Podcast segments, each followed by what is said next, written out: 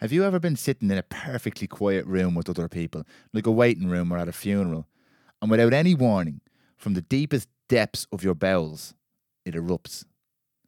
Like a pod of whales communicating across great distances, your gut starts to growl and whine.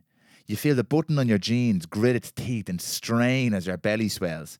You try to cover the sounds with a fake cough, and then suddenly your wails are answered by another pod from the opposite side of the room. Someone else's colon creatures are communicating back. Gut discomfort, intolerances, allergies, most of us go about our daily business thinking that the worst thing that came from that tikka masala, tiramisu, and Fanta combo we ate last night was a few sea creature noises and a bit of gas. But what you might not know is that the negative effects of a bad reaction to food or a poorly functioning digestive system can contribute to a whole host of problems that you might never connect with eating. My guest today is Robbie Bennett, a coach and lifestyle manager with the Irish Strength Institute. To say that Robbie's knowledge in the gut and human digestion is comprehensive is an understatement. I'm a big proponent of learning how to help yourself from people who know how. And if you have any interest in how to design your food and eating habits in a way that's going to improve almost every aspect of your life, then you're going to love this podcast. Enjoy it, guys. Welcome to the worst self help podcast in existence. Welcome to our shared journey to try and find the answers to questions about health, wellness, performance, nutrition, life, and success, and to craft the most resilient, hardy, and happy humans you've ever seen. Welcome to the Prymal Podcast.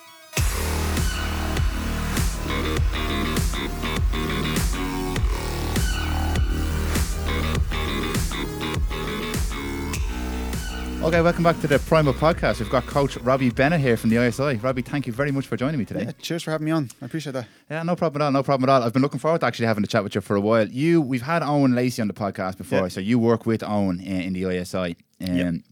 But you obviously have a specific interest as well in a lot more than just strength and conditioning and personal training. You have a very, very, a very, very colourful background in everything from nutrition um, to, to, to general wellness, immunity, sleep, everything that kind of promotes wellness and can enhance the health of your, your clients. And would I be right enough in saying Yeah, that? yeah, big time. Now, nutrition and kind of all sorts of nutrition, so good health, digestion, hormones, all that sort of stuff is definitely a passion of mine. So, you know, you see you see clients come in uh, on a day to day basis, and you see all these issues that you, you you know you maybe initially can't fix or you didn't expect to see, and they're they're there looking for your help. So yeah, it's just true, kind of trying there, researching that, and being genuinely curious Yeah, to find out more yeah. about that. Yeah. So I'm going to frame this as well because pe- people ask me this question a lot because traditionally when people think about gym setups, because I've, I've been down in, in the ISI specifically and it's, a, it's a beautiful gym and a high performance center.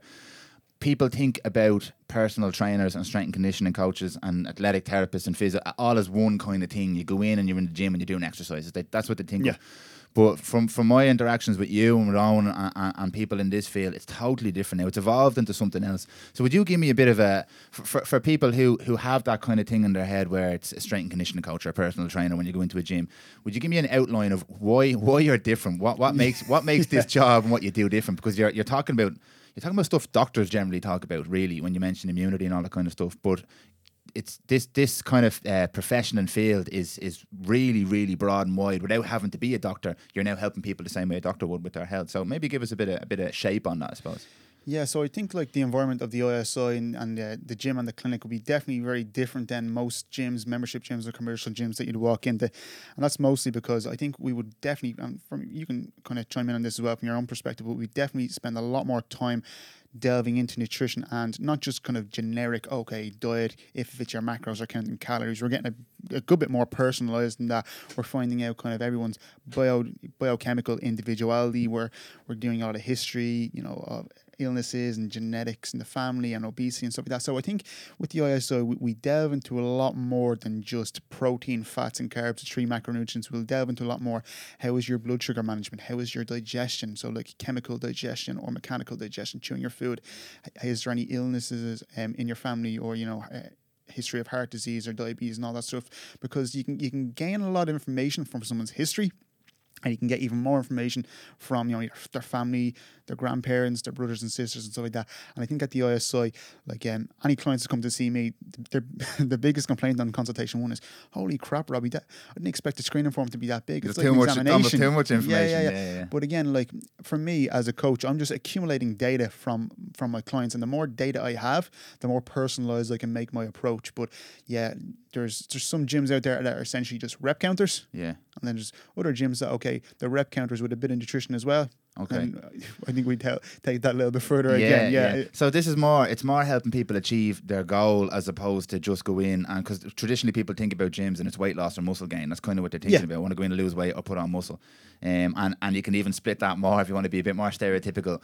A lot of women would go into a gym and they want to lose weight, and a lot of men go into the gym and they want to put on muscle. But it's it's this these kind of facilities now are different because people have different goals. Not everyone wants to Yeah, put on muscle. Not everyone wants to lose weight. Some people want to be, and specifically now, people want to be healthy. They want to feel good. They want to sleep better. They want to perform better and work. So I, I've seen, I've seen the clients that you deal with. That that's what they're asking you now. So, Yeah, so you were, course. you're, you're saying the, the the forms and the, the information is a lot more, but it kind of has to be now because people aren't coming in anymore saying, "Robbie, I want bigger bicep." Yeah, some people do. Yeah, well, and that might be part of the program. the it's plan, almost yeah. like the, the, the law of attra- attraction. So, like, the more I would read about certain things, whether it's autoimmune diseases, whether it's diabetes type 1 or type 2, or whatever it is, I find they're the clients that are coming to see me. yeah, When, you know, Yeah. the name of the gym is the Irish Strength Institute. So, initially, some people might be actually put off by that because they think we just train athletes, we just train fighters or anything like that.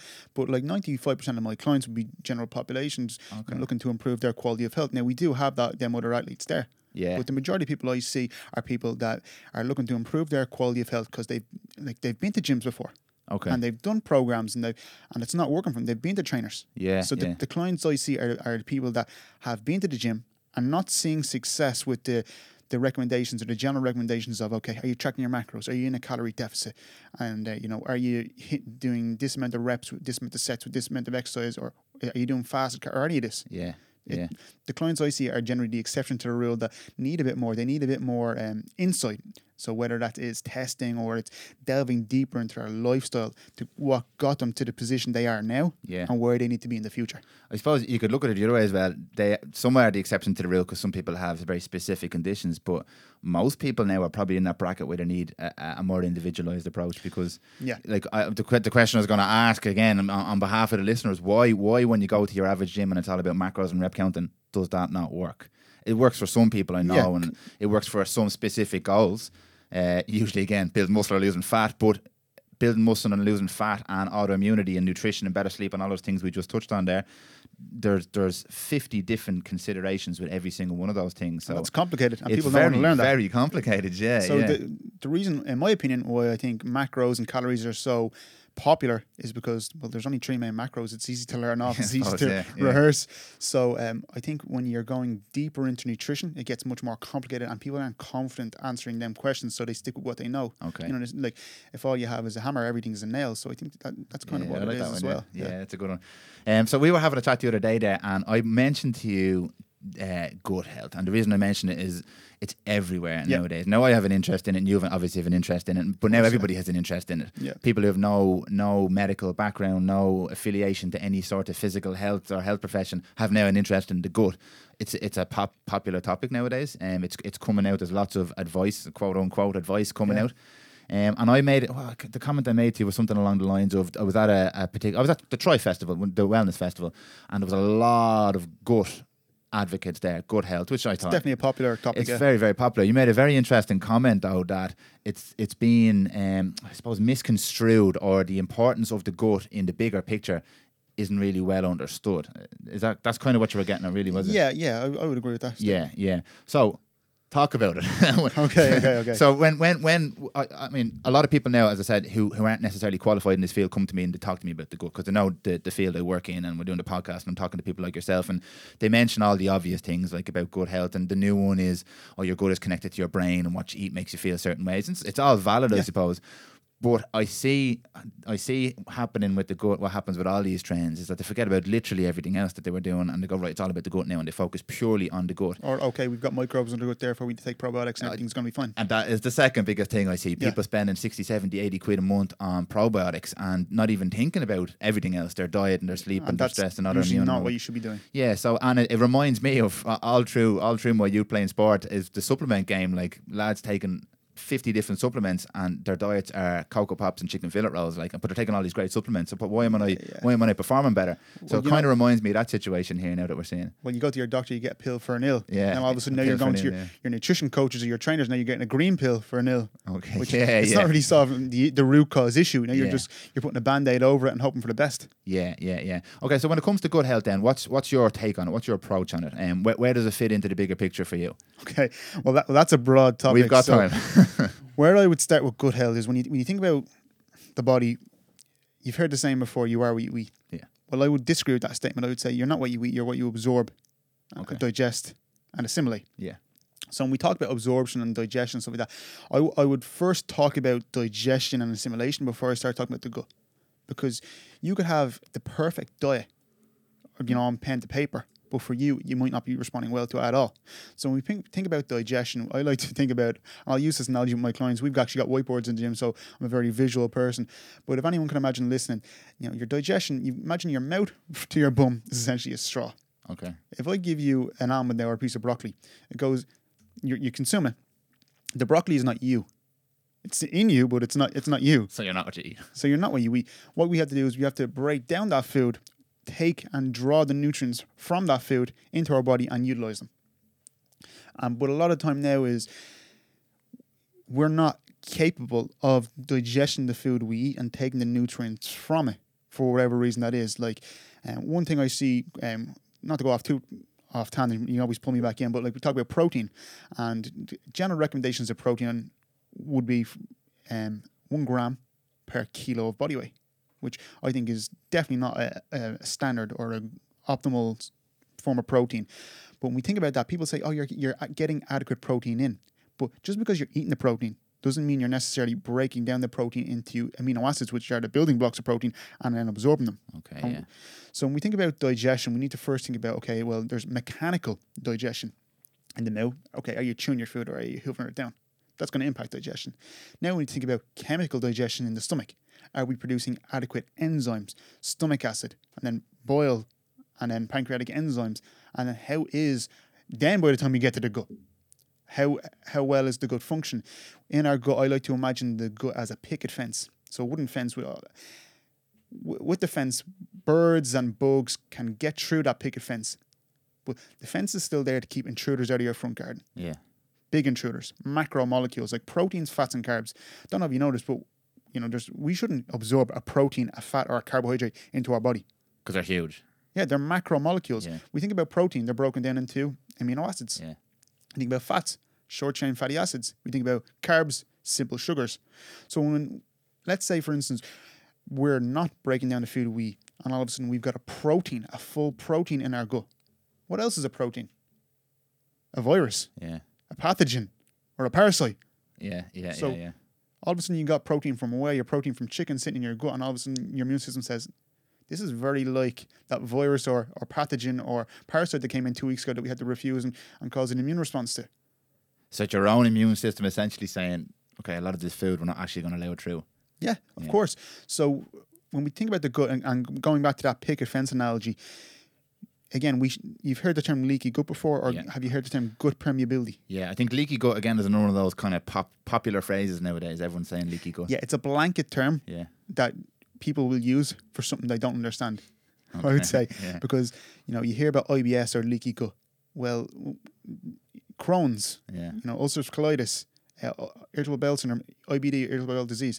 These are all terms that like sometimes you well not not Crohn's, but IBS and leaky gut are used when they don't. They, you've got a digestive issue, but we don't know what the hell it is. So we just call it that. Yeah, yeah, yeah. So it's I a broad you, yeah. spectrum. But when you think about that picket fence, again, you, you want the barrier in your gut, but there are some smaller molecules t- that should get through that you need. So should your gut be leaky or not? Well, actually, yeah, you want a, a slightly leaky gut, but you don't want it too leaky that you're letting, you know, macromolecules or intruders into your garden that shouldn't be getting in there. So there's a term called gut permeability, and that means, you know, stuff getting through that fence into your garden or not. And you want permeability, but you want selective permeability. That means you want smaller molecules getting through, but not the bigger ones. So again, we do want that barrier, and there's nutrients and foods we can take to improve that. When we think about the gut, our, our gut, you know, it's one cell thick.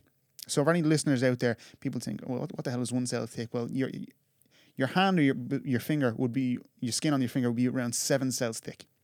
So, I'm sure there was a point in your life down where you you know you've got a paper cut in your hand. Many times. How easy is that to happen? Now your gut is one cell thick, so it's it's much less than that. So I, I heard a speaker talk about this, a good expert, and he said it was like imagine plucking one hair of your head, putting it on a table, and getting a, a microscopic laser that can cut that hair in half. Down the middle. Yeah, down the middle. Yeah. That's how thick your gut is. So it's almost like a layer of cling film. Okay, yeah. Okay, So easy to damage, obviously. easy, yeah. And the surface area to your gut, uh, uh, you've probably heard this before, but it's the surface area of a tennis court. Yeah. It, so it's, it's all flattened out. So when you think about how easily irritated that could become from the food you're eating, from the frequency, from the stress of your lifestyle, whatever it is, emotional stress, physical, or whatever, but it's so sensitive. And another thing is that when we talk we talk about the gut, it's almost like snakeskin. It can turn over every five to seven days. So I have a lot of clients that would have digestive issues and say to me, when I eat a certain food, I don't respond well and, and, and whatever. So if they eliminate that certain food, they can repair their gut and possibly be more tolerable to that food later on down the line. Okay.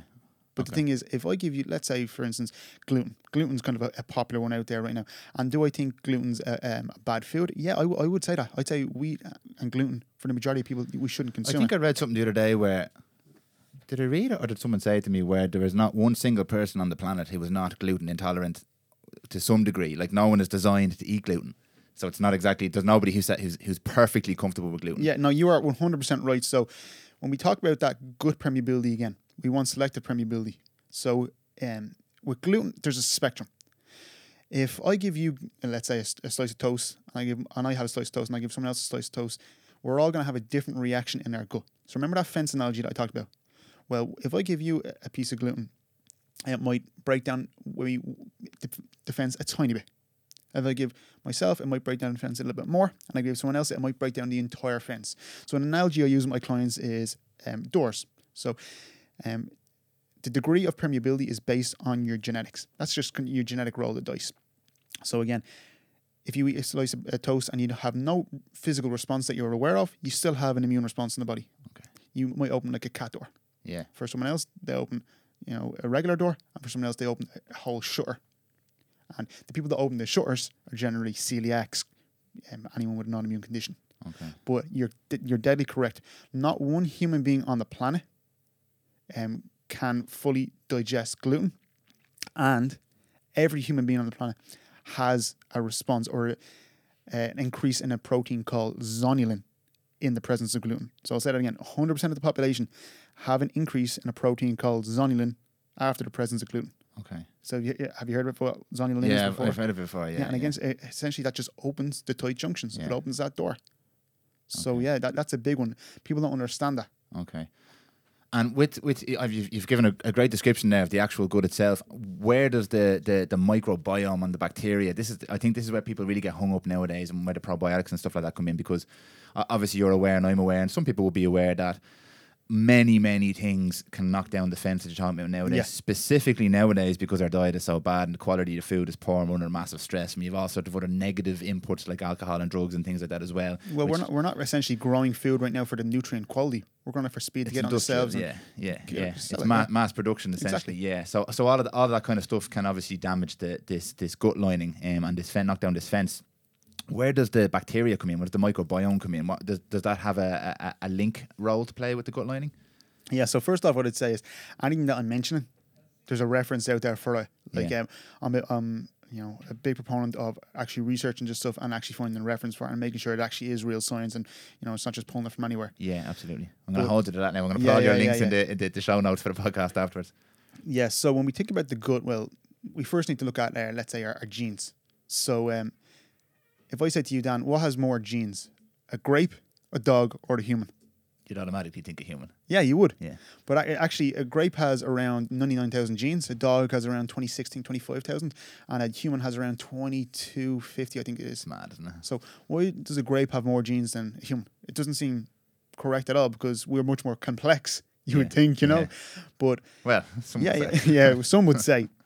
But the reason is because our bacterial cells in our gut outweigh our human cells 10 to 1 or, ge- Oh, or bacterial genes. Sorry. So essentially, when you look at yourself in the mirror, you're more bacteria than you are human. Don't know to be offended by yeah, that. yeah, I yeah. I know, right? so um, we definitely have a symbiotic relationship between our microbes and ourselves. So for anyone out there that doesn't know kind of what symbio- symbiosis would be, would be kind of living in a harmony with you know your own body and the bacteria in your body because we don't want to be sterile. We've got bacteria in our skin, in our eyes, in our nasal passage, in our mouth, in our gut. We we want bugs, but we want good bugs. And the analogy I use with my clients is, um, I- and I work in Malahide. So Malahide is a small village in Dublin, and I use the analogy of in Malahide, there's good people in Malahide and there's bad people in Malahide, but we, we need that to have the village functioning correctly. Yeah. Now, if all of a sudden, if I take out all the good people and all of a sudden we've got people robbing and stealing and, and doing bad things, now all of a sudden we've got dysbiosis. We've got a bad proportion of bad to good people in Malahide right now. It's We don't want, unbalanced. yeah. we don't want that. That's called dysbiosis. So we want to have balance there.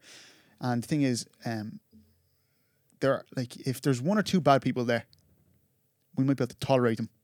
But if all of a sudden all the, the guards and the, all the good people leave, now the bad people can kind of do what they want to do, Yeah, yeah, yeah. and they can wreak havoc Okay. and cause issues in the gut, digestive issues, bloating, gas, skin issues, um, histamine reactions, even potentially, you know, autoimmune issues as well. Yeah, yeah. And what about the other way around? If all the bad leave and we only have a good, surely that's a good thing. Well, the thing is, you know, we uh, what is what is a good bacteria or a bad bacteria? It depends on the individual. So if I checked your gut and I checked my gut, they're going to be entirely different.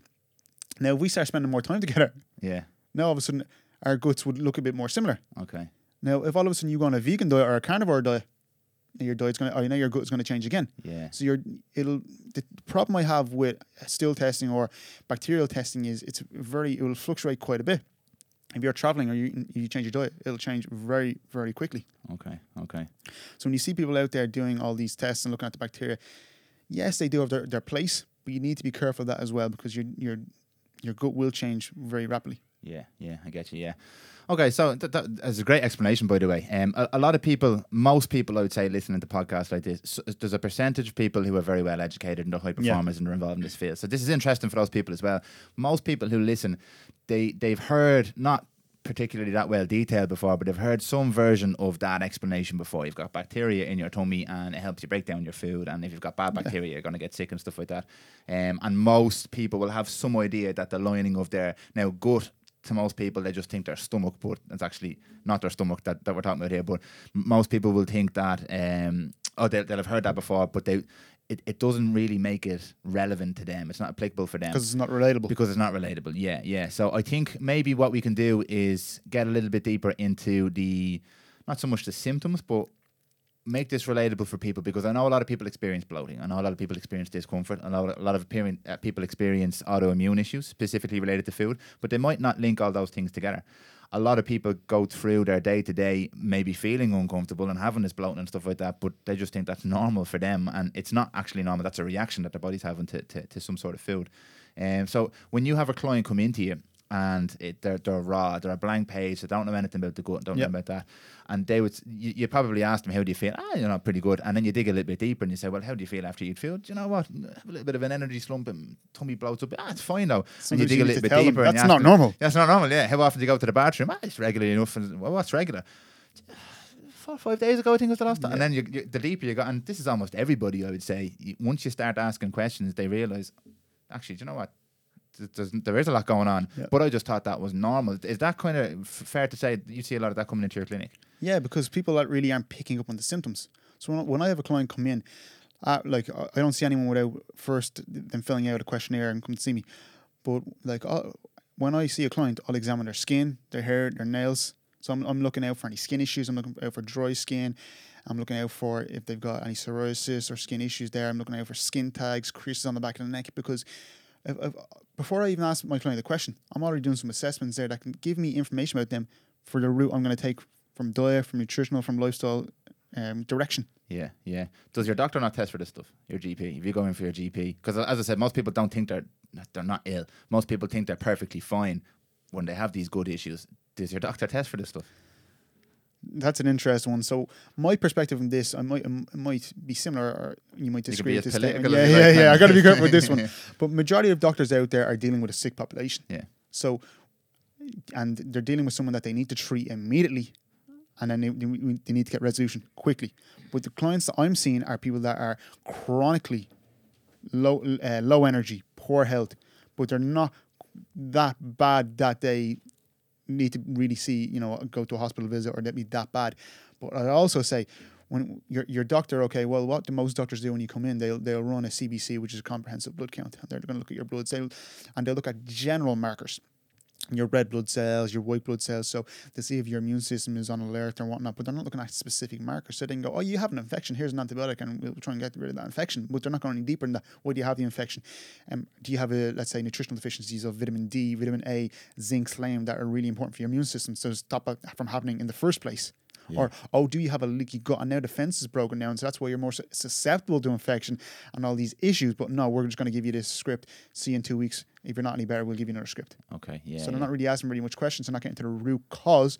They're just treating that symptom at that point in time. Yeah, yeah. And for most of us, if if we if we never come and see someone like you and this is not picked up and we, we live our lives with this kind of discomfort or bloating or, or autoimmune issues, does it get worse? Can it progress to a level where we're actually sick? Does it contribute to other diseases and illnesses? Like, is this is this a problem where? Uh, of course, yeah, of course. So okay. there's always a spectrum, and I'll kind of use the same spectrum that I use with nutrients. So there's obviously when we talk about nutrients, there's optimal status of nutrients, then there's suboptimal, yeah, then there's okay, insufficient, and then there's deficient this is in terms of the person themselves, not the food they're eating necessarily. So yeah, let, let's use vitamin D for example. Okay, yeah. So let's say you go to get your vitamin, and I'm, I'm going off on tangents as well, so I'm really back in. But we, we talk about vitamin D. There can be an optimal level of vitamin D, a suboptimal level, then a insufficient level, and a deficient level. Okay. And based on them levels, will correlate that individual with certain symptoms. So if you got someone that's let's say deficient in vitamin D from the age of ten, and they never check their vitamin D, and then they're they've got they're poor energy in school. They might get colds and more more settled that in flu season. And then all of a sudden, when they're twenties, they're getting skinny and then they're getting the, starting to bloat. And then they start to work out, but they can't tolerate much foods. And then they're thirties. Okay, now their thyroid is shut down because it's got um, hypothyroid because it's an autoimmune condition. So yes, there's that there's that progressive progressive inflammatory condition. So you need to kind of you know treat the root cause and nip it in the bud before it gets worse. Yeah, yeah, that's yeah. very interesting actually. Because that, that for me, I can see almost ten people I know who fit that category perfectly. Yeah. like it wasn't a big issue when they were younger. There was a couple no. of little symptoms. H- how many clients do you do you hear that say to him, "Oh, in my twenties, it was really easy to keep the weight off. Once I hit my thirties, I couldn't do it anymore. But my diet's the same. My metabolism slowed yeah. down. Well, maybe the, maybe you were so abusive to your body. Your body, you genetically you could get away with it for only so long, and your body said, "You know what? Screw this. I am done." Yeah, yeah, okay, like yeah. you know. So that's what I see a lot of time is people just put the pedal to the metal and redline it and think they can get away with it with terrible diets, terrible training, terrible lifestyles, and eventually something breaks and go, well, I could do this in my twenties. Yeah, yeah. We've talked about this before, actually, with uh, with uh, like cell senescence and cell cell turnover and stuff like that. And you're literally burning the wick at both ends. But it's very yeah. interesting to hear from a nutritional point of view as well, because your digestive system is another system in your body that plays I would argue the top one or two most important roles in the body. Like what what you put in dictates a huge percentage of your, your health. Yeah, um, hundred percent. Yeah, and and it's it is very interesting to hear that.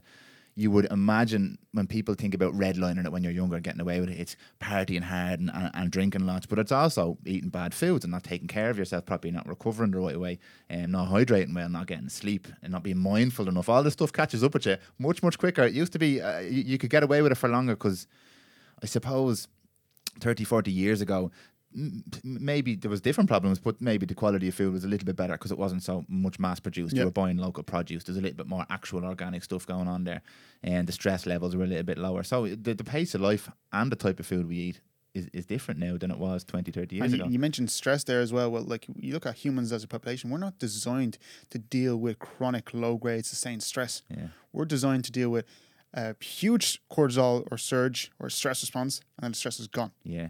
Let's get into this actually, not not because it links nicely with nutrition. Mindful, what was the word I heard? Sympathetic eating and mindful eating are, are two things that they sound kind of a little bit airy fairy to some people, but I really like, and you, you probably give us another nice explanation on this here now. Being in a position where your body is able to digest your food, I think is very, very important. Because yeah. you mentioned there at the start, a lot of people put the food in but it's not getting digested. One reason could be enzymes or defense isn't working or, or, something like that. But another reason is your body is in a state of arousal. You're stressed or you're under pressure or you're underslept. the machine is not going to work well. Like if you, if you have if you have your car and you're redlining it all the time, the components are going to break down. It's not going to be efficient anymore. You're going to be blowing, you can be blowing all sorts of seals, and it's not going to work the way it's supposed to work. So you can't expect it to be as expect it to be as efficient as it usually is. It's the same with the body. Yeah. So y- are you familiar with what your mitochondria is? Yeah. So people say it's a powerhouse The powerhouse. You learned this in your biology. Yeah, yeah, exactly. Yeah, yeah, So let's think about your body as a factory. yeah. And in that factory, and this is a gross simplification, but but um, I use this with some of my clients. So in that factory, you've got different conveyor belts, and we've got one conveyor belt just titled protein, and we've got another one fats, carbs, and then okay, you know, you can burn alcohol as energy, but let's not even bother. Oh, talking no, no, don't Yeah, say yeah, that. yeah, we have to cut that out now. Don't tell people that. But when you, th- you think about that, now you know it has all cogs and wheels, and that conveyor belt needs to work and function correctly. And at the end of that conveyor belt is just a furnace, and there's just boxes on the three conveyor belts: the protein, the fat, and the carb conveyor belt. And the boxes are just gone into that Just lob furnace. them into the furnace. Yeah, and that's energy essentially. But what can happen is one conveyor belt might rust and wear down a little bit faster, and that carbohydrate conveyor belt can rust and wear down faster. So you need to replace the cogs and the wheels and stuff like that. And to replace the cogs and the wheels, we need coenzymes or cofactors. So you think about magnesium, zinc, uh, B12, B9, B6, vitamin C, and there's a host of different micronutrients that you need. But if people are just eat, you know eating poor diets and not getting in those micronutrients, that factory in the cell is going to produce less energy, and it's not going to be efficient at making the energy as well. Yeah. And we think about protein, fats, and carbs. Like your body doesn't really want to break down protein and make it into energy. Protein is like a really expensive thing to come into the body, and it's a luxury. We don't have to want to have to break that down into you know an energy source. You want to rather store it or use it for immune system or hormone production or something else down the line. If that makes sense. Yeah, no, that makes perfect sense. Yeah, yeah. So to apply that then to, to, to the human factory, what what what do people do if if they have redlined, as you say, and they are in this state where the factory's not working so well, or one of the conveyor belts to slow down? What, what are practical things that, that that people can actually do to reverse that process, or to, to at least slow it down? I suppose if it, if it's not reversible. Yeah, so what I would start by saying is there's no known condition, illness that doesn't have a nutritional or dietary component to it. None. Any illness or sickness out there has has a nutrition or a dietary component to Oh, it. that's interesting. Yeah, So that that when you say that, yeah, that's very powerful. yeah. That gives a lot of empowerment because that means okay, if you're ill or you- you're sick, you've got poor energy out there. Just stuff you can do within your lifestyle, within your diet, you know, your nutrition that can have an impact on that. Okay. So, w- what I want to do is kind of rewind a little bit Yeah. because rather than give out broad recommendations, what I'd say is the healthiest food for me could be the, the you know the slowest poison for you. Okay. So you've heard the term uh, food allergies before, let's say. Yeah.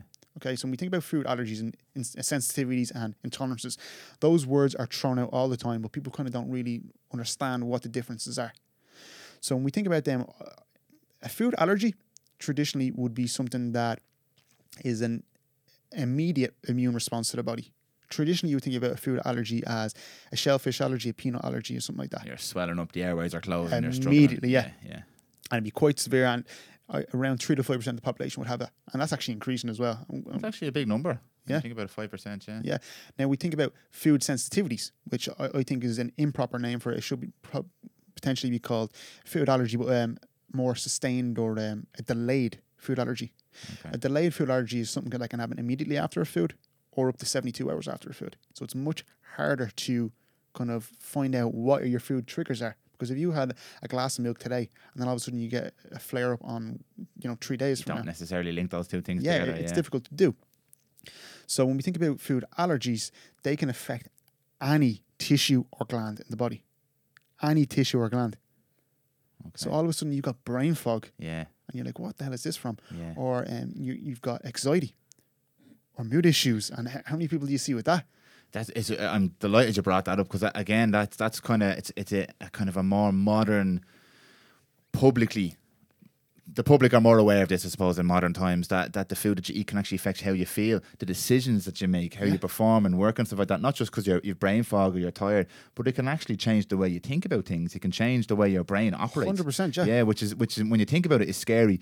You think about people who have anxiety, depression, which is loads of people nowadays, or just day to day, their mood isn't good and they're upset about things, and um, uh, life is very very difficult inside their own heads.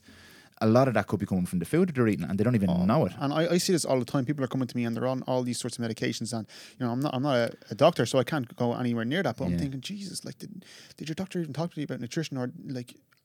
Oh no, like, uh, and, and this person is let's say drinking, smoking, eating takeaways three times a week, and they're and they're taking this pill for now and hoping that it's going to change their whole entire life. And if, if you think about it, like if someone's taking an, an antidepressant or Oh, SSRI, something like that, it's obviously a mood stabilizer. This is what they call it. But the mood is being upset by something else. So if you haven't dealt with the actual cause, the root cause. how are you going to manage the symptom? You can, ma- okay, let me put it this way: you can manage the symptom, and if you can't see the video, I'm doing the air quotes. you, can, you can manage the symptom, but you're never going to ever deal with the actual issue. You're essentially not treating that patient. You're not treating the patient, yeah, and and then a, a lot of these people then are told that they have uh, that they have behavioural issues. Then, Yeah. but in my opinion, those behavioural issues come from dealing with daily anxiety and stress. You have to you have to protect yourself from that. So you come up with behaviours. There might be antisocial behaviours. There might be self-destructive behaviours, but it's coming from your food. And I've always I've always uh, loved talking to people like you about this who have real actionable information because a lot of people are starting to know this now. They know the basics. They know what I eat affects how I, but they don't really understand why and they don't understand how to change it because just what you've said there, you could have a delayed reaction. You could have eaten something two days ago, and if you ask if you ask me to do it, and I'm interested in this stuff to track my food and see how I'm see how I feel afterwards, I'm, I'm gonna go oh, the effort of that because now I'm gonna have to think. Did the steak I ate two days ago? Is that making me feel tired today? And I'm just not. It's just And then there's some people that go that "Oh, maybe it did. yeah, maybe and it then didn't." there's people go everything I Yeah, ate, yeah, and. So uh, it's hard to gauge It's very well. very difficult. But as I said, that's why I love talking to people like you because there's there's real information here. There's real science here. There's real. Uh, there's an ability here to learn how to totally improve your. sound- This sounds grandiose, but improve your whole entire life because realistically, your life is how you feel inside your head, I suppose, and you can improve all of that by making small changes, like what you eat, for example. Um, and we've we've talked about other things like obviously sleep and meditation and things and purposefulness in life, but it's very hard to do any of that stuff if you just feel crap all the time. Yeah. If you've no energy, if you're sluggish all day long. Like I made a couple of changes. I mentioned that in the podcast before uh, a couple of years ago. Very, very small changes to my diet. A little bit of intermittent fasting. Yeah. I cut out a bit of the sugar. I don't drink anyway, but if I had drink on the weekend, I'd really prep coming up and after it. It totally transformed my outlook on life. Uh, It, it, the way I looked, I woke up in the morning, I had more energy, I had a better mood, and it wasn't everything is better. Everything's better. Just because you've improved Yeah, your food. And I didn't just decide I'm going to feel better. It wasn't just like positive reinforcement for me. I actually changed the feel that was going in. And like again, I say this all the time. I am far from where I need to be. Like I'm not perfect, but I saw the effect that little change gave me. I saw, I saw the light. Yeah, Like, and yeah. I see that in my clients all the time because like I see them and they're they're really you know in a state of stress and they're suffering, and I know if I can get them compliant with their diet for you know a period of time, they're going to feel amazing, and I know once they feel amazing, they'll stick with it. But it's getting them out of that hump as well. yeah, So yeah. we talk about them food sensitivities, like there are general recommendations I can give for the most common food sensitivities I would see. okay. Now, and, and again, this m- might not be for you know every listener, but for some people out there, yeah, it's, it's very common. So number one kind of food sensitivity or delayed allergy that I see is wheat or gluten. Gluten. Yeah. Gluten, essentially, like to, in my opinion, like I'm not saying you should be gluten free for the rest of your life because that's not really practical and it's not going to happen. But f- for the vast majority of people, they should minimize the amount of gluten they consume. Okay. Th- And that, that means okay, if it's your son or daughter's birthday or it's a wedding, have the slice cake, whatever, go for it. Yeah. But if it's a Tuesday even, and you're you're going to a coffee shop for a coffee and you want to get a scone with it, maybe that's not the best idea, Yeah. Yeah. you know. But with, with gluten, that that's a huge one. Okay. That will definitely cause an immune response. Yeah. Okay. Just, just sorry, just before you go on, don't want to interrupt you when you're on your flow here now, but just on on something like that, if you have. If you have a, a, a, gluten, well, we all have gluten intolerance. We've kind of we've, we've established yeah, yeah. that. But if you have Spectrum. if you have that slice of cake once a week, some people would argue that um, you're undoing all the good work that you've done. But re- realistically, it, even if you don't have a slice of cake ever, if you have a small bit of gluten regularly every single day, that's much, much worse for you than having one slice of cake on the weekend. And also, there's a psychological aspect that goes along with all this as well. This is a difficult thing to do. You can't enjoy that slice of cake if you're having it every day because you feel guilty every time you eat it. Exactly. Uh, so I, I hate the term anything in moderation. Yeah. Some things shouldn't be consumed in moderation. Yeah, But you know, okay, we think about that. Well, nutritionally, that's a chemical stress to the body. yeah. But then socially, Yeah, yeah, yeah, no, yeah, yeah. it's yeah. not. Yeah. So there's always spectrums to it as well. So you need to look There's at it trade-offs, yeah. in context as well. okay. Yeah, yeah, yeah, yeah. But um, that's kind of my, my perspective on that. If that makes sense. Yeah, it makes perfect sense. Yeah, yeah. Yeah. Sorry, carry on. You, you're Yeah. to So, number two. so uh, number two will be dairy. okay. So dairy is actually a Oh, we're going to one. fight Yeah, about this yeah. one. I love my dairy. Okay, so when we think about uh, dairy, well, okay, lactose, okay, or the sugar in it, and, and we haven't even talked about intolerances yet, but when we talk about dairy, um, most people lose the ability to break down lactose as we age. Okay. but 100% of humans can break down the exoskeleton of insects as we age. So you think about protein in the future. Yeah, where's it going? Yeah. I think whey protein is going to kind of fade out, and there's going to be much more insect, Insect protein. protein, The yeah. reason we don't see it as much right now is because it tastes crap. yeah. So once we can get the flavor right, yeah, we'll be all a over lot it. more popular. Okay, so so you're saying that because the old adage is with with with uh, with milk is milk is for babies, so cow milk is for baby cows, and human milk is for baby humans, and you shouldn't be drinking it when you're older. That that's kind of there's a truth to that? With cow's milk, Yeah. definitely. Um, if we if we delve into it, okay, well, we think about protein again. Protein is essentially a bunch of amino acids in a certain sequence. So I like to think about it as people's names. Yeah. The letters are in a different order. So my name is in a different order than your name, and sometimes we might have a letter that's that's in both of our names, and that might be the same amino acid. But we when we drink cow's milk, when we drink cow's milk, that amino acid sequence can sometimes cause a reaction to our body, and and it can cause actually a histamine reaction or, or, or a, an issue to our body. Now, saying that there's actually certain strains of cows out there that are different kind of um, amino acid sequences. So, if anyone wants to Google A2 milk, the protein in that milk is in actually a different sequence than cattle that ha- are A1 genotype. Really? So if you've got someone that's got um, a dairy issue and reacts to dairy and you give them A2 milk, they might not actually have a response to it. Which you're technically saying everyone everyone has some sort of like gluten. Everyone when they're older has some sort of reaction to milk. Um, A Not- lot of the population, yeah. Yeah, yeah. It wouldn't be a, as significant as gluten. But when we think about that as well, well I'm, I'm jumping around as well because intolerances are different to allergies. And Yeah. intolerances, you're lacking the enzyme to break down a food. Okay, so an allergy is going to cause a reaction, Immune reaction. an immune reaction, and an Intolerance intolerance means you can't actually break, break that it down. Okay. Yeah, exactly. So dairy would be a big one as well. We think about dairy and we look at the um, the structure of cow's milk compared, compared to human milk. It's very very different. But for some people that don't tolerate cow milk, they actually tolerate goat or sheep milk because the um, amino acid profile is very similar to human milk. Ah, Okay, very So you've probably heard that before. Yeah, I did. Yeah, um, and what about say, now, s- s- not a socially acceptable suggestion, but Yeah, yeah, yeah, if you're yeah. in your thirties and you want to drink human milk, Yeah, is- is- I don't think I'd suggest that, but a mentor of mine will say the best protein source or the best food on the planet, breast milk. oh yeah, yeah, great, great protein, dense, great fat, protein, uh, yeah. carbohydrate profile, and, and nicely packed. So That's fair. yeah, Yeah, yeah, yeah, Um, so, te- but technically, you could. It would cause less of a reaction. Yeah. Than, than something like cow's milk. hundred percent. Okay. Yeah. And um, what can happen as well is you might not have an issue with gluten, or a, as big of a reaction with gluten, but all of a sudden if you have gluten and dairy together, Yeah. then you've got something called molecular mimicry, where that combination of foods you have an issue with. That's when it gets even Gets more bet- gets better complex. and better, yeah. So it's, it's sometimes can be very, very hard to detect any sort of food allergies as well. There, Okay. but that that'd be two on the list. Number three on the list would be um, soy. Soy is a huge one. Soy is a food that I, for the vast majority of the population, I wouldn't recommend people have. Really? Yeah. I'm, I'm not a big fan of soy. I, I wouldn't really go near. it. Um, for for years, this was the healthy alternative Yeah, to yeah, yeah. everything. Oh, you don't eat meat, soy. Oh, you don't eat dairy, soy. yeah. Yeah, but you're, you're. I- I've heard, I have heard a lot of uh, of, of hormonal kind of effects of, of too much soy, like it, it upsets the estrogen balance and stuff like that. Yeah, so there's these things called xenoestrogens, which would be foreign estrogens in our environment. Then there's something called phytoestrogens, which would Yeah. be you know estrogens from plants, and stuff like Plants, that. And the reason why estrogens are sometimes there is they're there as a defense mechanism because a, plant can't bite you if you try and eat it. Yeah, yeah. so it has Yeah, chemicals or it's that. got like phytic acid and um, lectins in it to kind of inhibit the absorption. So uh, Okay. yeah, so when we think about soy, there's there can be sometimes a lot of fungus and mold on it, and then and we think it has a, a much more of a phytoestrogen profile than most vegetables and stuff like that. So that's that's a big issue there. But also it's um, it's highly allergenic. A lot of people that w- that we would test for it comes up a lot of the time. wow. Yeah, Okay. Okay. And you, you, would kind of get your typical symptoms, bloating and discomfort, and maybe Yeah, so- allergic reactions and stuff So like that. So yeah, we go through symptoms. It could be bloating, it could be brain fog, it could be skin issues, it could be joint pain, it could be uh, fungal overgrowth. Wow. or, it could be, um, yeah, mood issues, depression, anxiety, heart palpitations. Yeah, there's a, there's a lot. That's crazy. So- Yeah, and obviously with soy sauce, a high sodium content as well. So Yeah, yeah, exactly. yeah. Okay. And then we, we move on and get a bit more corn, yeah, I've one. heard corn before, right? Yeah, um, peanuts, yeah. peanut butter, stuff like that. And you think about, you ever heard the term aflatoxin? People talk about that, but well, mold and stuff like that. But peanuts would be a huge one as well. Okay. And then actually, this one's going to surprise you, but eggs.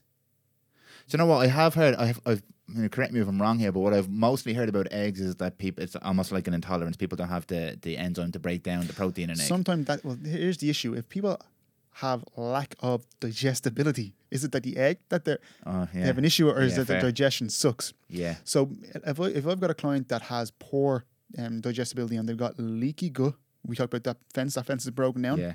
If they have a blueberry and then they have an egg, they're going to react to both of them because the barrier isn't up. Yeah. Yeah. Yeah. Yeah. so they're going to have a okay. reaction to everything. Yeah. So if we fix that fence, sometimes we can actually reduce the severity of that food in that person. Okay.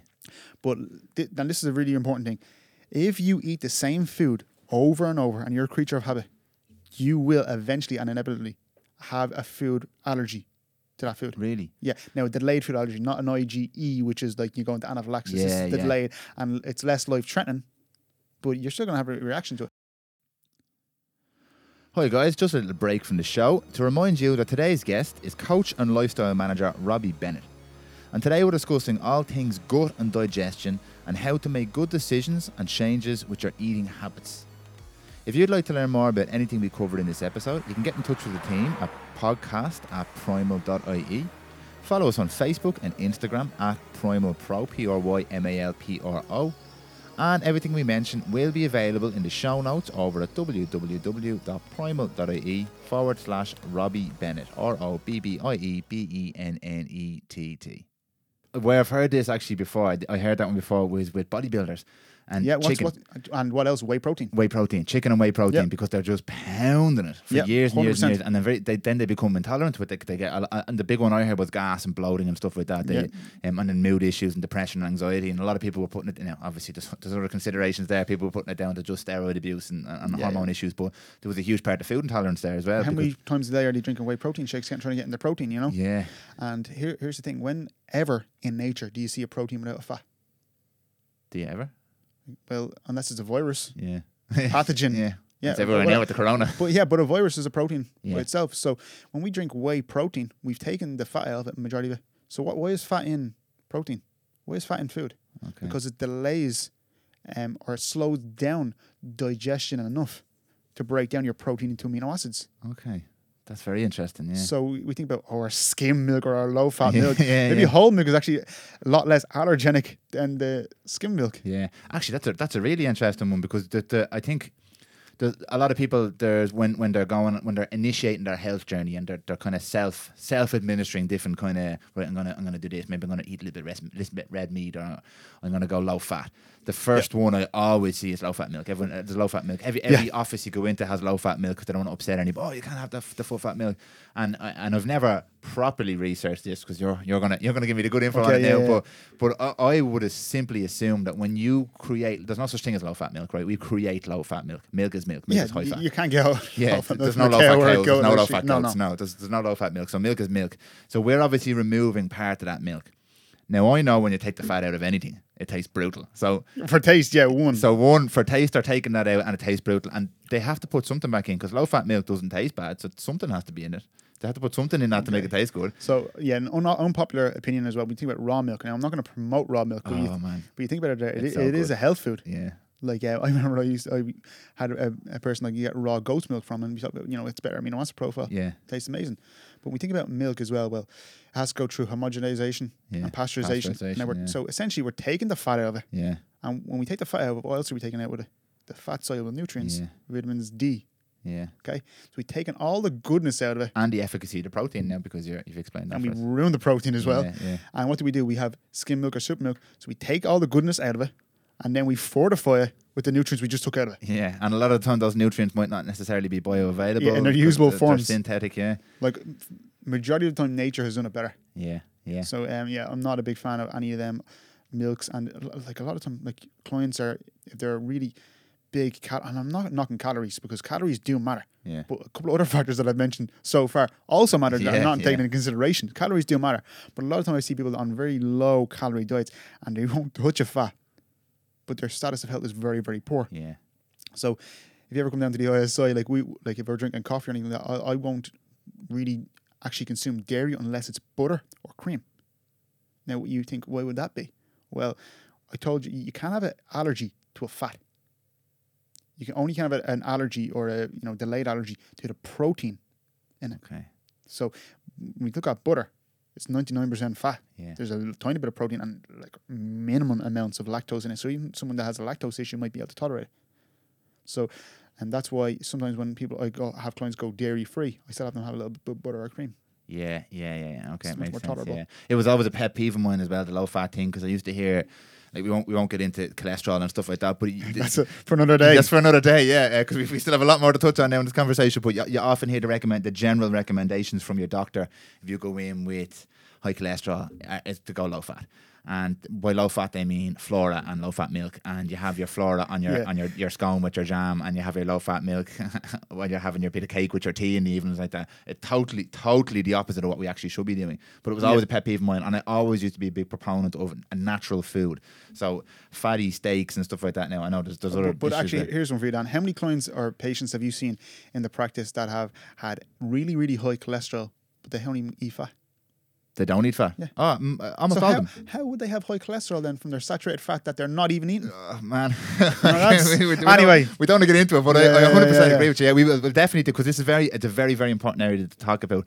Um, I, I want to stay on topic just for this Gotcha. conversation, but we'll definitely have you back to talk about talk about that. Um, but yeah, so so essentially, just from from that little bit there, the the, the list you read out there, I know we don't like general recommendations, and, and a lot of stuff doesn't Yep. work for a lot of people. But if you are experiencing some uh, some of these symptoms, like a, a, ge- uh, bloating and brain fog and stuff like that, and energy issues, a good place usually to start isn't because it's it's relatively safe. Is to start eliminating some of these foods and see if it makes a difference. Now, not all of them once because you don't know. So you, you mentioned kind of peanuts and soy and, and dairy and gluten and all that kind of stuff.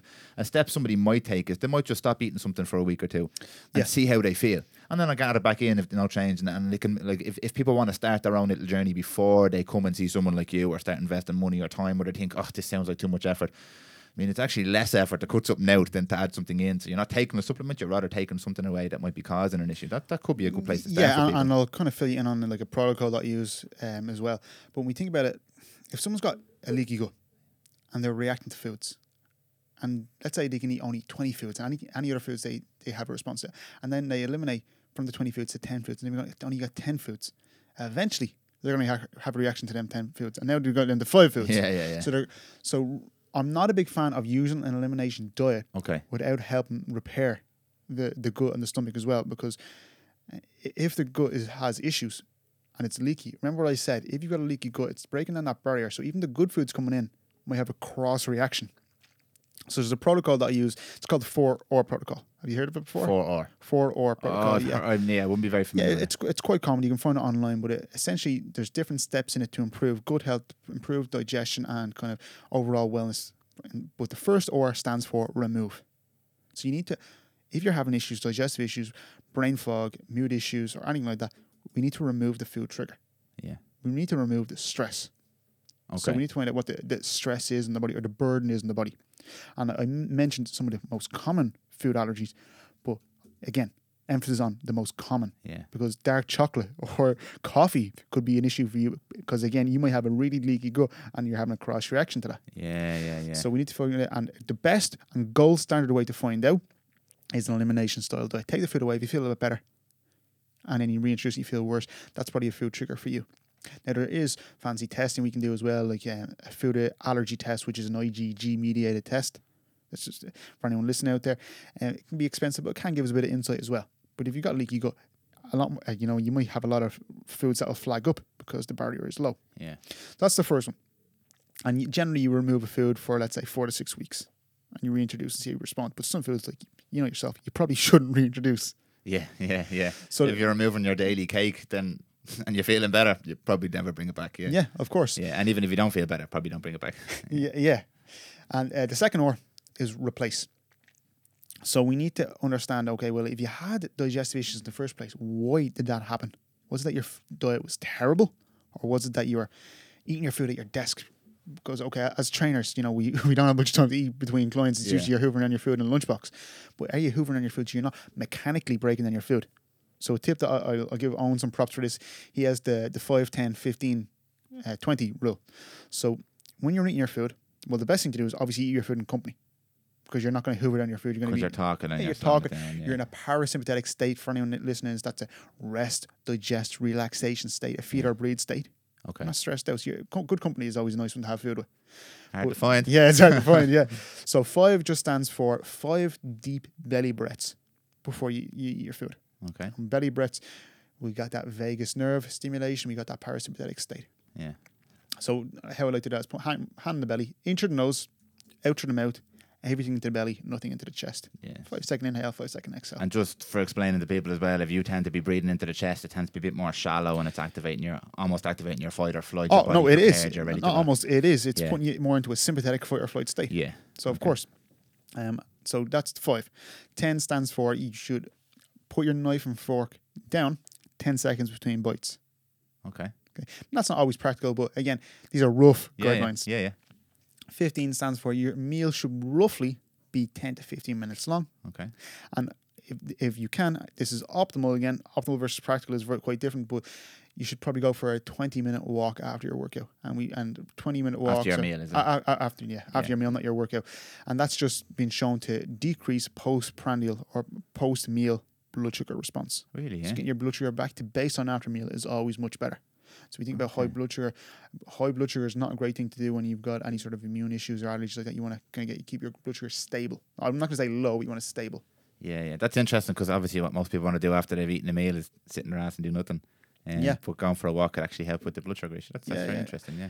So I'll, I'll have a lot of my clients actually track their blood glucose with uh, continuous blood sugar monitors in the arm or, or finger pricks, and you'll see if they're sitting on their ass after a meal, the sugar just keeps creeping up, and creeping up. If you do a bit of exercise, go for a walk, it, it can really, really help. Oh. So yeah, that's the first R remove. Then we got replace, and we, we got to replace any enzymes lost, like I talked about. So we talked about mechanical there, essentially, and we think about chemical. So if someone's got low HCl, so HCl is essentially stomach acid. Yeah. Well, there's two main nutrients, the main nutrients, not the only nutrients included or needed for stomach acid production: zinc and B12. So, off the top of your head, where's probably the the best B12 source? Yeah, put me on, put me on the Meat. meat. Yeah. Okay, or Well, the ground apparently. If you've been Uh, watching any yeah, well- documentaries recently, but we won't get into it. Let's not get into that. Yeah, yeah. So meat would be a really abundant source of B12, Yeah. and meat would be a great source of zinc as well. And a lot of time, like you think about the population, I would say ninety percent of the people I see are zinc deficient. Ninety percent, really? Yeah. very very high. Wow. And so a lot of the population could benefit from zinc Okay. for sure. So zinc can help with the production of stomach acid because if you've got low stomach acid, is it a nutritional deficiency or what reason it's happening? Yeah. So sometimes it can be nutritional deficiency. So that that's one. Um, and then we need to look at okay, well, the gut itself, we're going to go downstream a little bit further. Okay, pancreatic enzymes, we can take them or boil or whatnot, but we let's fast forward to the gut. Well, we think that the, the structure of the gut is essentially protein. One of the, the, the best things we can take for our gut to repair, and I'm, I'm moving on to the third R now, which is repair, Yeah. would be glutamine. Glutamine is really, really good for the enterocytes of the gut. Um, the enterocytes can feed off that and can repair the tight junctions. So build that wall and build that barrier better than it even was at the beginning. Yeah. So glut- I'm not going to give out broad, broad-based recommendations because it's very yeah. personal. Um, glutamine works really, really well. Um, if butyrate as well. Um, butyrate will be a short-chain fatty acid. People will recommend fiber for butyrate, and fiber is a whole nother story because you know we can talk about the essentiality for fiber. Fiber can sometimes be detrimental for some people. One, where's one of the best places to get butyrate from? Fat, butter. So butter can sometimes be good for healing the gut. So come on full circle. Yeah, yeah, exactly. Um, repair as well. We can repair the immune system and make the immune system more tolerable of the food we're eating. So vitamin D works amazingly. Vitamin A works amazingly. So um, where's a, a nice natural source of vitamin A? Because sometimes people are very skeptical. Not so much of vitamin D, but vitamin A. Sometimes they freak out. Well, cod liver oil, which is a popular one, Yeah. that's been used for years, and also liver, organ meats. So Okay, yeah. or, organ meats work really, really well for that as well. So that's that's the repair stage. There's other things we can use as well. Amino acids, which are like I talked about over and over again, the building blocks of protein. Your gut is protein, your muscle is protein, your skin is protein, your eyes are protein, your brain is protein. So maybe amino acids might be a good idea as well. So you yeah, can get yeah. them through IV or you can get them orally through essential amino acids, stuff like that. We do they have blends out there. And colostrum. Okay. Colostrum is amazing for repairing the tight junctions of the gut as well and it helps mediate the immune system. Yeah. So you can get colostrum. I, I recommended this to a client before and he goes, I can't get the milk with the colostrum in it. So yeah, uh, colostrum is in cow milk or breast milk within I think the first couple of days Yeah, of uh, birth, birth. yeah. Yeah. but you can also get colostrum capsules or supplements as well. Okay. They're, they're quite expensive, but they work really, really well for certain situations. And Okay, it's not yeah. like there's certain supplements I recommend all year round. Colostrum wouldn't be one of those. It'd be one you take acutely. Yeah, yeah, yeah. Not okay. not because they, it wouldn't have benefits. It's just it's so it's so It's expensive. expensive, yeah. Yeah, and the last door. So again, um, remove, replace, repair, and then lastly re-inoculate. So if we've broken down the tight junctions in the gut, and we haven't got a good terrain for the bacteria of our gut, we need we need to fix that. We need to re-inoculate. So the terrain is more important than the population of the gut. How many people have you seen that are taking probiotics because they've seen it on TV or they saw it from a coach or whatever? Loads of people. But if your terrain of your gut is messed up, you're going to throw organisms in there. It can actually take make things worse. So you need to make sure the soil is actually ready to take Yeah. up any of these bacteria as well. Okay. So prebiotics, in my opinion, are much better than probiotics. Prebiotics would be food for bacteria, fiber, sh- short chain fatty acids like butyrate, rather than the bacteria themselves. yeah, yeah, yeah. And we think about probiotics, there's loads of different brands out there. Generally, the most popular brands, and not the ones we should be taking, they're just the most popular on the market because they're promoted the most. Marketing, like Yeah. So broadly based, soil based probiotics are quite good. Um, then Megaspore, which would be uh, spore based probiotic, is quite good. There's another brand called VSL3, which is quite good as well. Okay. Um, with VSL3, there's different spectrums of it. Like I think one of them's they're in the hundred billion. One is I think hundred billion. Then there's a six hundred billion. And then there's a prescription only nine hundred billion one. Wow. So it depends on the individual as well. Okay. That's kind of the four order protocol how how I would like to. I generally take things with my clients. Yeah, yeah. I absolutely. I'm, I'm going to really go with this one. I absolutely love that approach. So what I've seen, you, you've given a really, really good explanation of the pit, the because um, most people jump to supplements straight away. You've Yeah. you've given a really good explanation of the the timeline you should follow if you're experiencing. And I think, to be honest with you, most people should should do something like what you've just suggested there anyway, because most people have some sort of symptoms and low energy and, and brain fog. But I think someone, the classic story is someone starts to experience bloating. The first thing they want to know is what can I take to make this bloating go away? Yeah. So they go to the doctor. The doctor might start giving proton pump inhibitors and stuff like Yeah, that. which or- essentially or what- antacids or Lower which, stomach acid. which is lower stomach acid. which, yeah. which sometimes we're actually trying to increase stomach acid. Exactly, yeah. Um, so so they're they're taking a pill and it might not help. So then they're trying to take a probiotic, probiotic and they're spending loads and loads of money that could actually be making making things worse as well. Yeah. And then they get very very um, disillusioned with the whole thing, and they're picking and th- then they hit the next big best thing on the radio and they do that, and then they hit the next best thing and they do that, and then they go to the next talk and they do that. But you've given a really really, and I know it's not for everybody, but you've given the real good outline of the general journey you should follow if you think you're experiencing some gut issues here. Um, and it starts off conservatively, take away some stuff you might you might think is, is causing issues, and then you get a little bit deeper. You start replacing things and you start playing around with your like. I love the idea of this. I don't know if you use a different name there, but the mindful eating. What was it? The 5, 10, 15, 20 there. Yeah. taking your time and look looking at the effect of the environment on your body and how you're eating your food and when you're eating it and the the the, the, the environment you're in, rather than just I, I think it's this food that's causing issues for me. And then you can start to look at kind of the high level supplementation, and then you can start looking at things like um, uh, probiotics and things like that. Yeah, but a lot of time, let's just you probably never even get to the final step. Most people. yeah, like a lot of time when we're in the re- let's say remove, replace, and repair stage, I'm sometimes like vitamin D yeah, is a repair nutrient. B vitamins can be. yeah, Taking out whey protein, adding amino acids can be repair. So, some and like when we think about amino acids, they're not just good for the gut; they're Yeah. for everything. yeah, yeah, so yeah. some of them are more broadly based, but like obviously colostrum would be more specific. yeah, yeah, yeah. But like, I, I we talk about vitamin D and vitamin A, and we talk about zinc and stuff like that. Why are we all so deficient in, in, in those vitamins? Is it the quality of the food, or is it the type of food that we're eating? Not, not Okay, so well, much the quality. when we think about vitamin D, because I'm a big fan of vitamin D, uh, it's actually when we think about it, it's not a vitamin. It's actually a pro hormone. It was misnamed the vitamin when it was discovered. Okay, so I, I heard a, a vitamin D doc, researcher talk about this, and he says, well, essentially, we're living living in modern caves at the moment, yeah, which I thought was, we're isolating Yeah, ourselves. ex- the sun, exactly. yeah. and then when we go out in the sun, well, okay, in Ireland, we, in Ireland we don't go out in the sun, yeah, so go out when there's no sun. how many months of sunlight do we get in Ireland? Not very much. And uh, when we do, we're putting the factor 50 on and then we're, we're not absorbing it again. So just like water, just like protein, just like fats is essential. Just a disclaimer there, guys. Wear your sun cream. Yeah, yeah, yeah, yeah, yeah. Yeah. Don't get burned. yeah. But just like water, protein, and fats are essential, Yeah, so is vitamin D. And if I take away water from you for the next couple of weeks, your health is going to decline. oh yeah, If I take away vitamin D from you, your health is also going to decline. yeah, So, for anyone out there that you know that is working with um, a functional medicine doctor or your GP, it's always a safe bet to go in and get your vitamin D levels tested because I would never recommend someone take vitamin D without getting their levels checked either. In general, as far as I understand, most doctors, and again, this is not a, a conversation about doctors or anything like that, but they don't actually test for a lot of these vitamins and, and, and minerals and, and things like that, do they? Unless you specifically request it. yeah, Okay, uh, so that should really be part of a general health screening. If we're talking about the power of food and health, step one should be what's the nutritional profile. I am seeing more of that, and I'm seeing more of my clients' sons or daughters when they're getting tests on the doctors will just do that Okay. on the younger population. So it is happening, but That's it's just it's happening at a slow rate. Yeah, yeah. But i if like you do request it, a lot of doctors are happy to just test your vitamin D and check it because Okay. living in Ireland again, you like personally speaking, I have never seen someone with an adequate vitamin D level that that let's say wasn't taking it. Really, yeah. Yeah. Okay. So even clients that are taking it sometimes are low. yeah. So and then in terms of in terms of supplements, um, I'll ask you about whey protein in a sec. But in terms of supplements, I know a, a huge problem with a lot of supplements are their bioavailability, or are they actually being absorbed? Or Yeah. Is it the right? Are they the right ratios?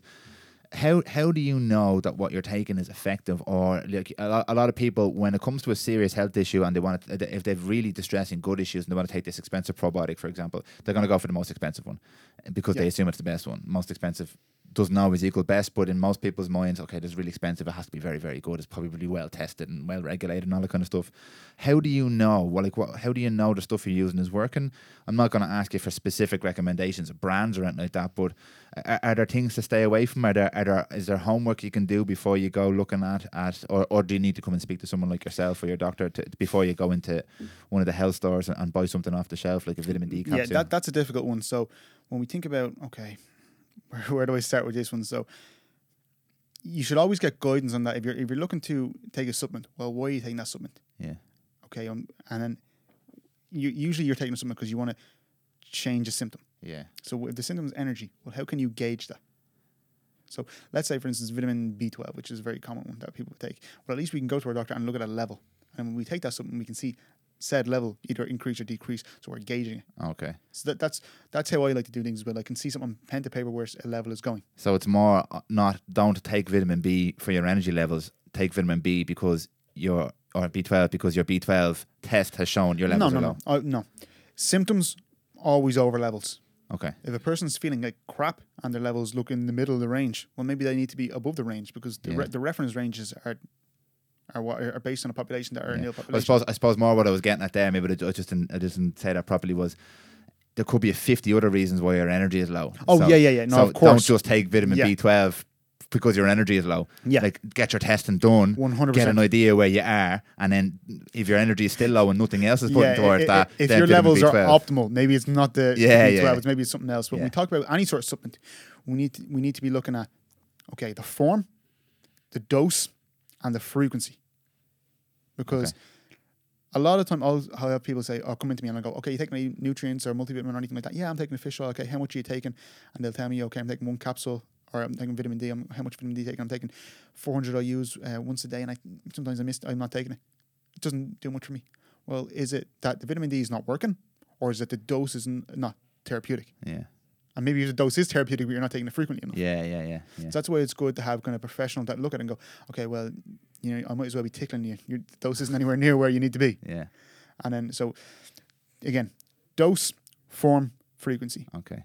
And test to know where you are. Yeah, and, and, and some sort of assessment. So we're, what is your issue, and are you seeing issue resolution? Okay. Okay. Um, you mentioned something there about because I know I'm going to get blasted with this question if I don't ask it to you. Okay. Um, uh, whey protein, probably one of the most popular supplements Yeah. in the world, and I know there's varying qualities and quantities and types and blends and mixes and all Of that kind of yeah. stuff. You're not a big fan of whey protein. No, Okay. I'm, I'm not, and I have been in the past. But actually, for me, I um, I would have definitely had a reaction to whey protein. I would have had hypoglycemia, which is lower blood sugar. I would have had blood sugar reactions, but I also would have got um, trunk acne, so around the chest and the back, yeah, and that's which- which is very, very common. So there's, if you anyone wants to Google it, there whey protein uh, association with trunk acne. Yeah. There's a very very strong correlation there. Okay. So we think about why that is. Again, like I talked about, there's no protein in nature without fat, yeah. and we've done that with protein. So Yeah. um, any protein brands, I'm not a big fan of just protein in isolation. So we think about even beef protein, collagen protein. Uh, collagen protein is a bit more tolerable, but whey protein, not so much. Okay. And so I'm a much bigger fan of amino acids Yeah. um, as a blend. So we talk about essential amino acids. Essential amino acids are essentially, we don't make them, they're for me to consume them. So there's a lot of uh, brands out there, and there's eight essential amino acids. So when you're buying a brand, you want to make sure they've got the essential eight. Okay, okay. So it's essential amino acids are different than branch chain amino acids course. as well. well branch chain seems to be the one that people go for straight away when they're Yeah. then- So I want to make this clear: with essential amino acids, you cannot have an immune response to amino acid because it's already broken down. okay. It's already digested. So if you got someone that's got, and we're, this whole podcast is talking about digestion. Not we're not talking about bodybuilding or muscle building, but Yeah. you talk about digestion. Amino acids are uh, ideal because we don't have an immune response. We don't have to break them down, Okay. Yeah, and yeah, then yeah. we're repairing the gut. They're being absorbed through the epithelial, or the wall, or the barrier, and they go straight away. So you're essentially getting the most refined version of what it is you're paying for without having to go through the process of getting your body to do the work to break it down and potentially having reactions and Oh, potentially having 100%. So absorption issues. Big fan. They're not just for bodybuilders or people that are lifting weights. They're actually for, for people that are looking to improve health or Yeah. even sedentary populations. We talk about BCAAs. BCA, there's- BCAAs are leucine, isoleucine, and valine. There's three of them. They are three of the essential eight. Okay, so if you're taking the eight, you're getting the three. Yes, you need to take BCAAs. Okay, yeah, yeah, Yeah. yeah, And just to put context in this as well, like obviously we've talked a lot about general population and stuff, but you deal with some very, very high level athletes as well who have much higher protein requirements. So you're well versed in like some people out there listen to this kind of stuff and go, Yeah, but I'm training twice a week, I need more whey protein. No. It, like There's other can- things we can do there. there, there are other things we can do, and and uh, like as I said, you deal with elite athletes, and you can still manage their protein requirements. These guys could be training every day, twice a day, four hours a day, whatever it might be. You can manage that mostly with nutrition, and then if they need supplementation, you still don't need to go Okay, protein. And if we go down that avenue, okay, well, okay, they're a pro- professional athlete. They're looking to recover. They're looking to have less stress and burden on the body, and they're then they're taking in a food supplement that's causing a burden on their body because they're having a reaction to it. yeah, yeah, that's a great way of looking at it. Yeah, So that's a potential stress Yeah. on their body that is, you know, inhibiting their ability to recover. okay, I get you. Yeah, yeah, so yeah. that then that's a factor that people don't consider. They go, "Oh, I just got to get my protein target." Yeah, yeah. And do you reckon just just another general question here? Most guys who are playing sport or training to to an average, they're not professional athletes. They're they're they're your average athlete. Yep. So they might be in the gym four or five times a week, or they might be playing football, or they might be tennis players, whatever. Do you reckon most of these guys can get the requirements? I know it's a general question, but through nutrition? Hell no. No. Okay. Like the general population can't get the nutritional needs from just whole foods. okay. Hundred percent. The reason why it's not, maybe that's not a popular opinion, It's an interesting one. Yeah. is because people aren't testing sufficiently. Okay. But if you wanted to go out and test sufficiently, you would you would quickly find out people are much more nutrient deficient than they make out. Well, I think, and again, c- correct me here, but I think a lot of the recommendations or the feedback we hear from government bodies and health boards uh, in terms of our. So, f- take, take, for example, the Irish population. uh, You said that would be the, what you've just said there would be quite an unpopular opinion, but Yep. most people would say that based off such and such report or such and such health board or whatever like that, most people in Ireland are not deficient in protein, for example. But they base that off epidemiological studies, daily recommended allowances, the amount of people in the country, small Yeah, sample what's, sizes. what's a daily recommended allowance mean? Uh, Nothing, absolutely. But, but it's the allowance to prevent to what stop you from symptoms of like yeah, it's know, maintenance, like it's yeah, keeping like- you alive. The disease state or you know Yeah. let's say beriberi or night blindness or all this sort of Yeah, stuff. So exactly, yeah. Where you having really bad symptoms. That's deficiency symptoms. I don't like. Yes, there's deficiency, but remember I talked about the spectrum. There's deficiency, insufficiency, and then there's you know optimal levels, and then there's okay, there's toxic ranges. Yeah, But like that's deficient. But the majority of people I see are either in the deficient or insufficient ranges where their quality of life is just overall poor because insufficiencies. yeah, yeah, yeah. Um, I think I I like to describe it this way. Sometimes, if you imagine your your close group of friends, right? Say Yeah. you have five or ten people in that close group of friends. Every single one of those person has a different requirement when it comes to when 100%. it comes to everything, but food specifically. Yeah, biochemical individuality. Everybody. So if you take your your your RDAs or whatever, your your general recommendations, and you apply that to every single one of those people, the chances are it's going to miss the mark with every single one of them for ten different reasons, for Yeah. five or ten different reasons. So there's no way that because a, a, a lot of pushback. Now I again I'm not I'm not in your field right like that. I'm in I'm kind of a I'm passing on information here. I'm not interviewing guys like you, but a lot of pushback you get when you hear conversations like this specifically is that well this such and such a board or such and such a, a- a study set showed that we're, we're fine, like we're not deficient. And what are you talking about? And you're just trying to push products and you're just trying to push agendas and stuff like that. Uh, no, every time you have conversations with the, the person on the street or your friend or your family or your sister or your brother, whatever it is, everyone has some sort of symptom of something. So there definitely is some sort of, well, I mean, medicine is great. How, how are you testing essentially How are you to assess that? There, there's no one's testing. This is the point. There's no testing Yeah, done. It's, but it's it- general studies exactly. on So small sample sizes. people don't think they're deficient because Yeah. they're not testing for it, and if you don't test for it, you'll never know. you never know. You can you can guess.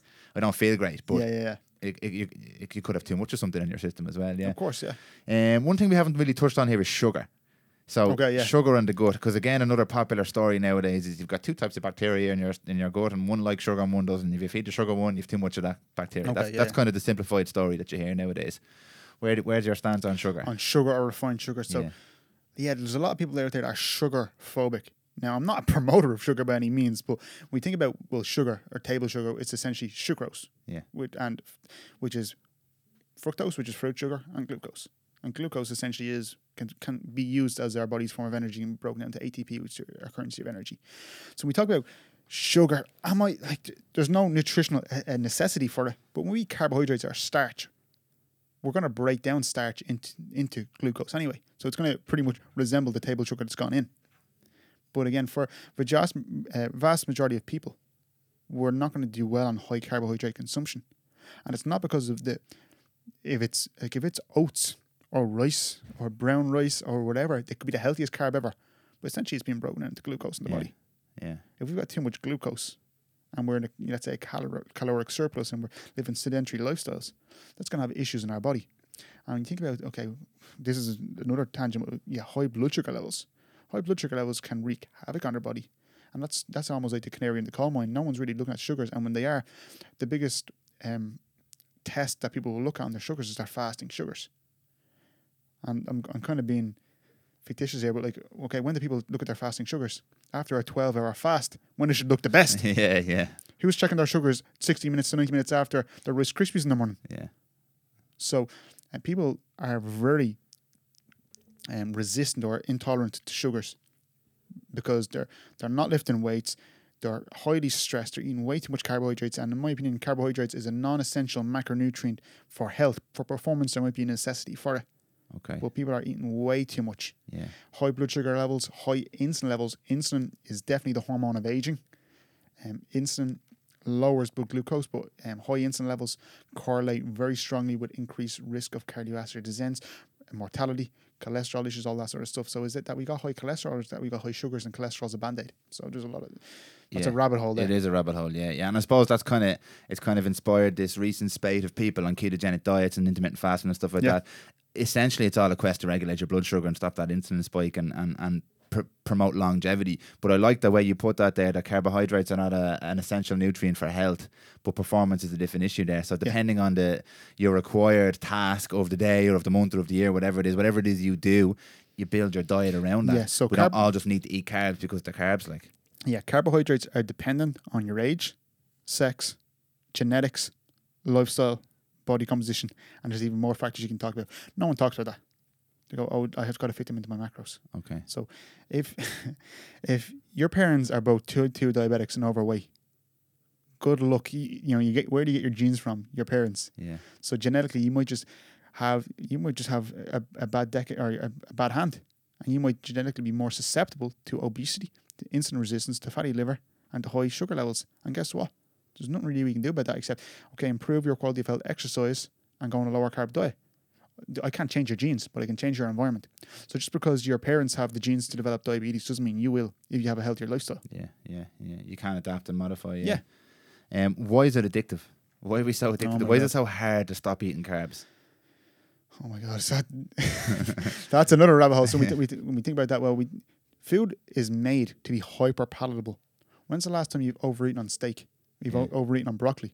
You can't because you your body has. So you mean pr- uh, produced food, Oh yeah, yeah, non-natural food? yeah, non-natural food and, and food that has sugar and fat and salt. Yeah, That, that combination that there is usually the, the kind of the combination that makes food hyper palatable, and and fat and carbohydrate together can sometimes be a, a bad combination. okay.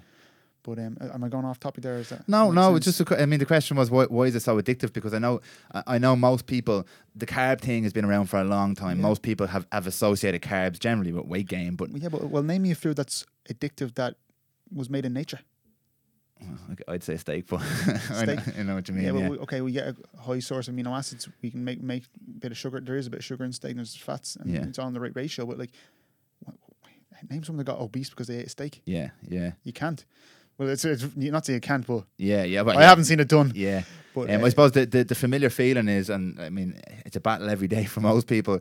If there's something in the house and you know it's there and it's sugary or it's, it's biscuits or it's sweets or whatever it is or it's a piece of cake or something like that, it's a physical draw for Yeah, your yeah. brain. If you if you're used to eating carbs, you, you it's a craving. It's a, like your brain is telling you, "I want to eat that now." Is that the is that the brain wanting the easiest energy source possible to keep it fueled? Is it is it is it a link with the gut? Is it the bacteria? Because this is what yeah, I've some- heard. sometimes actually, yeah, if you've got a, uh dysbiosis, Yeah, your body can crave sugars because that's the fuel for some, like let's say candida or yeast overgrowth. This is what I've heard. If you're deficient in, in other areas or have a dysbiosis or an imbalance or something, your body just wants that energy. and- Yeah, or what if you, your energy is terrible and your any nutrients that are associated with energy production or mitochondrial production are low? Your body's going to just say, just give, please give me sugar, give Yeah. me a bit of energy, yeah, yeah, give yeah. me something ready, available energy right now, please. Yeah. Um, how do you handle that with your clients then? With the because that is probably the main barrier I would see to most for most people to altering their diet or cutting out carbs. It's, it's addictive, and the more they try and stay away from it, the more they crave it. They get to day five and day six, and then they have to have something. Do you have any techniques or advice for people who who are going to start the first or and they're going to remove something, but it's such a big a big task for them to remove those carbs Yeah. with those sugars? So what I would, would talk about is okay when we, if it if it walked, flew, swim, or or grew, at some point in time, it's probably a healthier food to eat. Okay. I've never seen Rice Krispies grow from a tree or a Mars bar grown grown from the ground. yeah. So that's a general. tried ketamine, have you? Yeah, yeah, yeah. No, not yet. Anyway, but um, that's a general recommendation. Okay. Now, from there, when I'm kind of setting up someone's diet, protein, fats, and fiber are the, probably the most satiating macronutrients. Okay. So we think about hormones that increase satiety. We would uh, leptin, Yeah. which is a satiety hormone, ghrelin, which would be a hunger hormone. Well, fats and protein really help increase leptin levels. So if I want to have someone that wants to lose weight and let's say drop body fat, well, the best diet for them is the one they can maintain. So if I put, like ketogenic diet is quite a strict diet, so I, I, they're good, but it's hard to get compliance a lot of Yeah. time. So the best diet is the one you can actually do. So I'll add definitely increase the protein intake.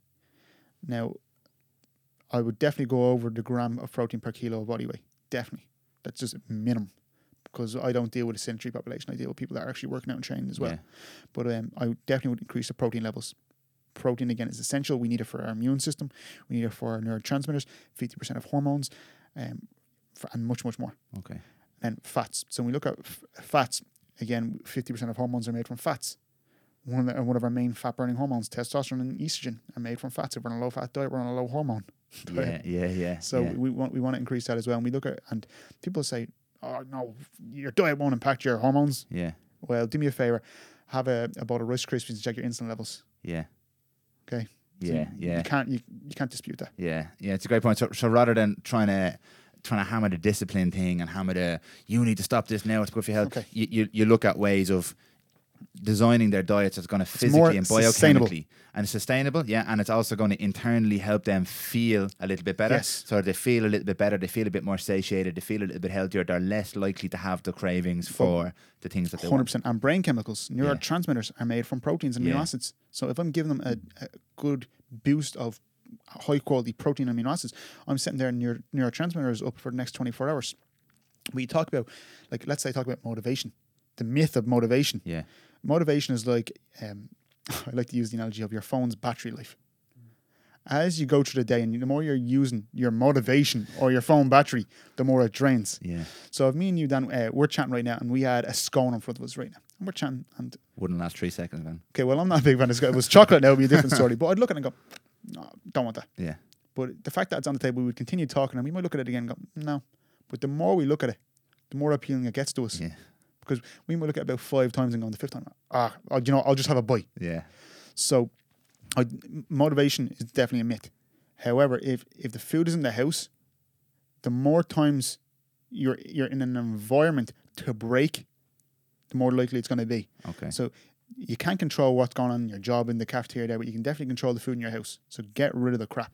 Because the more scenarios you run into a chance that you could potentially break your diet, the more likely it is of happening. Yeah, yeah. No, it makes a lot of sense. Look, man, we, we've covered loads Yeah, there. we yeah, started yeah. on the gut, we got into digestion. It was it was brilliant though. Um, what I'm going to do is I'm going to ask you to come back on in the future. I, Yeah, I'm of going to course. I'm going to send out a questionnaire or, or some sort of post to, to the listeners. Um, to, to try and identify what area they want to talk about. Well, hopefully next. they can translate this. As you know, it was, it was brilliant. It was brilliant because we, we, we did go into a lot of different areas there. Very, very educational. But we definitely need to have you back on to kind Yeah. of we, we'll clarify a few more areas and stuff like that as well. Um, you you obviously see clients at the moment. Yeah. Um, so if somebody wants to come and see you, where could they find you? Or if they want to talk to you about what stuff that we spoke about today, if they if they want to get in contact and, and get a bit more information about what it is that you do, or if you could help them, what, what, where can they go? Yeah, so the best way to contact me directly would actually be on my social media, so my Instagram account, which is Robbie or BBIE underscore health underscore focus. And you can just contact me directly there. I work with a company called the Irish Strength Institute in Malahide. So there's at ISI Health on Instagram or the Irish Strength Institute website. You can find out more. But the fastest way to contact me is definitely my Instagram.